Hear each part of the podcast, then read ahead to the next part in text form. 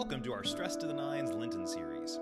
During this season of Lent, we will be working through the Psalms of Ascent, Psalms 120 to 134. I invite you to check it out here on your podcast or join us each morning at 9 a.m. on Facebook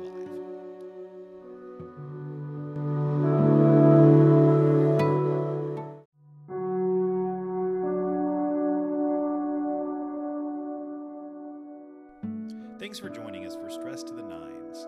We are here every Monday through Friday at 9 a.m. You can find us on Facebook or here on the One Press Pod. Until next time, peace.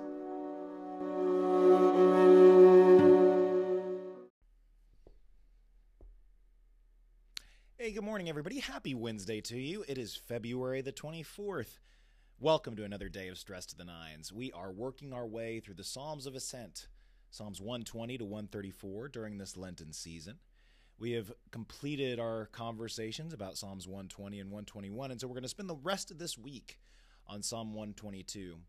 My hope is that by going slowly through some of these Psalms, particularly the less familiar ones, uh, that they will become uh, ingrained in part of our own faith lives, and they'll give us a little bit of breathing space uh, to take time to consider Psalms that have numerous themes happening uh, at the same time. So we're going to do that with Psalm 122. We will read the whole thing each day, but we're going to focus on three separate pieces. Today we'll look at verses 1 through 2.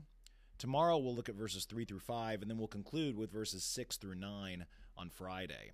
Uh, each section kind of uh, gets at different themes of this psalm, which is about Jerusalem. Um, so you can listen for those as we go through the psalm today.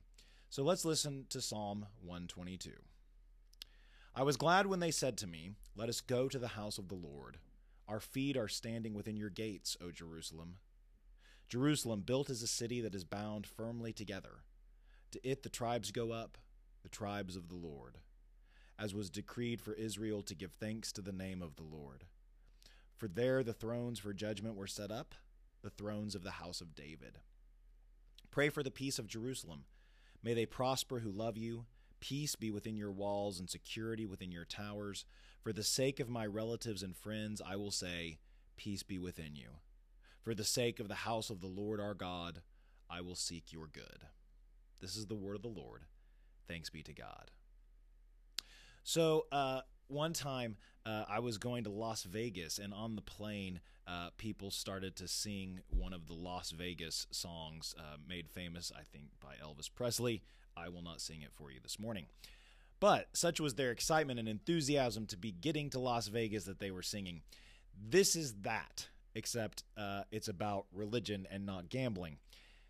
This is a song about how excited the pilgrims are to be getting near to Jerusalem, to be making the trip, to uh, to pay their respects in their faith, to offer thanksgiving to God.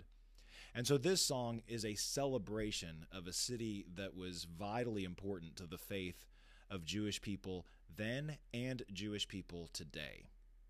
So verses 1 through 2 kind of establish the parameters of that excitement. Let's listen to them again. I was glad when they said to me, Let us go to the house of the Lord. Our feet are standing within your gates, O Jerusalem. It's that palpable excitement that we can hear in the psalmist's words about being in the presence of Jerusalem, being excited to begin the journey to Jerusalem.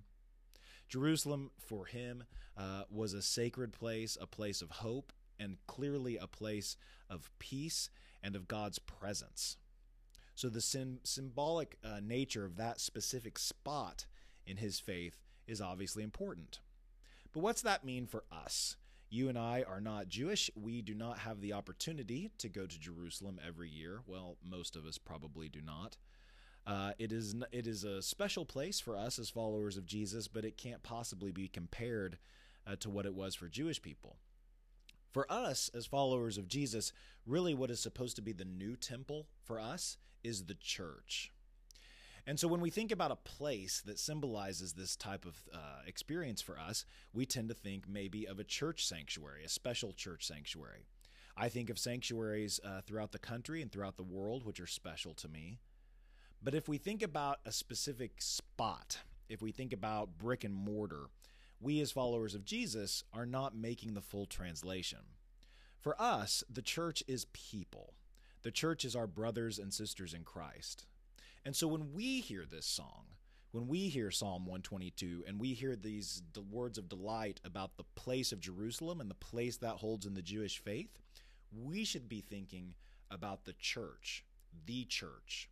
We should be thinking about the Christians with whom we share our faith, with whom we share our worship, who have shaped our lives. So, today, as you spend your time, uh, I would encourage you to think about specific people with whom you share your faith and who have shaped you and who you have had the opportunity to shape in your life. That is what we long for as Christians. That's what we mean by the church. We mean the body of Christ, we mean one another. And so that is our opportunity to celebrate this day. So let's pray. Holy God, on this day, we are so grateful for your church.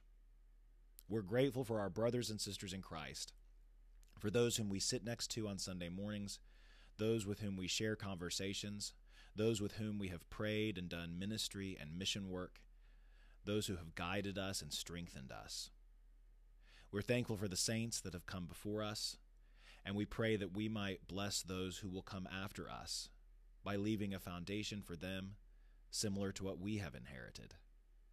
On this day, help us to be a people of gratitude for the gifts of the church, just as those who came before us were full of gratitude upon the site of Jerusalem. We thank you for all that you've done for us this day, and we pray in Jesus' name. Amen. Okay, gang, that concludes our Stress to the Nines for this morning. Uh, Tasha will be back tonight, and I will see you tomorrow when we will dig into the middle portion of this psalm. Until then, peace.